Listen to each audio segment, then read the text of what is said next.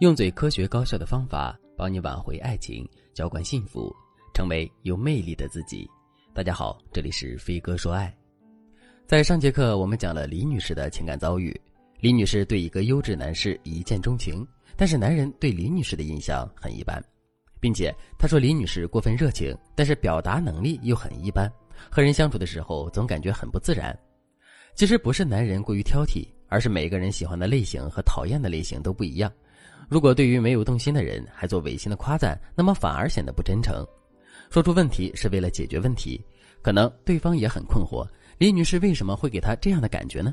所以对方就把这个疑问提了出来。这并不是说他们两个人没有未来，而是他们暂时没有磨合好。至于男人认为李女士过分热情，这意味着什么呢？这意味着李女士的边界感不清晰，笨拙意味着沟通能力很弱。这两个问题经常会同时出现在同一个人身上，因此我们上节课教会大家用平衡沟通法，帮助大家在恋爱时与对方建立表层边界。今天这节课我们继续上部分内容，给大家讲一讲如何建立中层边界，以及什么样的沟通方式能让心仪的人觉得你很有魅力。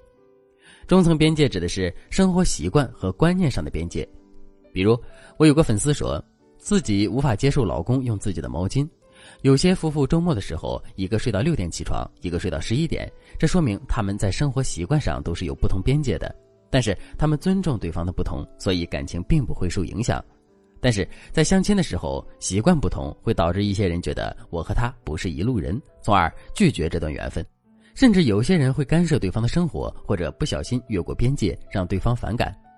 就像案例中的李女士，她一些行为上的越界，让相亲对象对她的印象很一般。如果你也在相亲的时候遇到了自己喜欢的人，但是你却不知道该如何得到他的心，或者他已经对你产生了误会，你千万不要灰心丧气。只要你还喜欢他，你可以添加微信文姬零三三，文姬的全拼零三三，我们会有专业导师手把手教你抓住男人的心。那在两性相处时，什么样的习惯边界才会让双方都觉得舒适呢？第一，在对方疏离戒备的时候，不要在肢体上靠近对方。如果一个人对你有好感，他和你坐在一起的时候，身体会向你倾斜，眼神会很柔和。这时候你释放一些肢体上的靠近信号，对方才会觉得想要靠近你。对于第一次见面过于疏离的相亲对象，你可以使用先贬后褒的冷读法，破除对方的戒心。比如，你可以真诚地看着对方的眼睛说：“我觉得你今天很客气，很有礼貌。虽然让我觉得你有点疏远，但是我猜你一定是一个外表清冷、内心细腻的人。”因为你的眼睛里有一种别样的光彩，我感觉你内心世界应该很丰富啊。这段话你对谁说都不会出错，几乎是百搭的。特别是你遇见一些边界感强、不喜欢社交的人，这番话会改善对方对你的印象。大家直接背下来就行。第二，相处时不要做多余的事。如果你不知道你做的事是不是多余的，你可以用三不问一法来摸透对方的心。三不问一。指的是你做事的时候走三步停一停，然后向对方确认你接下来的行动。我直接举个例子，大家还记得上节课的案例中剥橘子的事吗？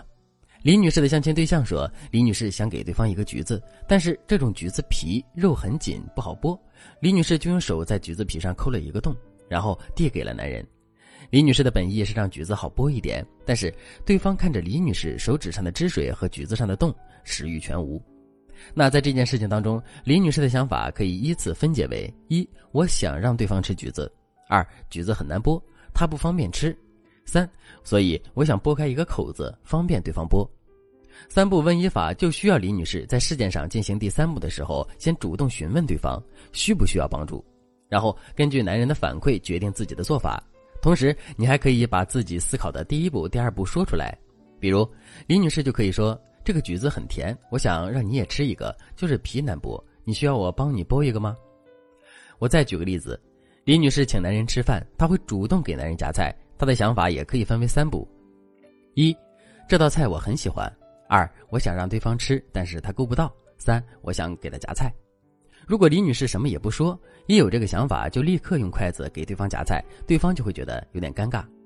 如果用三步问一法，李女士就可以对男生说。这道菜我挺喜欢的，你也尝尝，你能够着吗？需要我帮忙吗？当然，在具体的生活情境中，这段话不需要说的这么拘谨，你可以根据实际情况变通一下。这样说话的好处就是，你既表达了你对对方的在乎，还会让对方觉得你很贴心，同时你还保持了你们双方的边界感。说完了语言边界、行为边界的塑造之后，我们再来解决第二个问题：如何在建立边界感的基础上提高沟通能力，让他喜欢上你？最简单的沟通技巧就是共鸣法。聊天中，如果你跟男人总是有一句没一句、不温不火的聊，那很快对方就会觉得跟你没有共同语言，后面可能就不跟你联系了。所以，我们呢必须要从以下几个层面塑造与对方的共鸣，让他觉得你就是他的灵魂伴侣。今天我们先讲第一个层面，情绪层面的共鸣。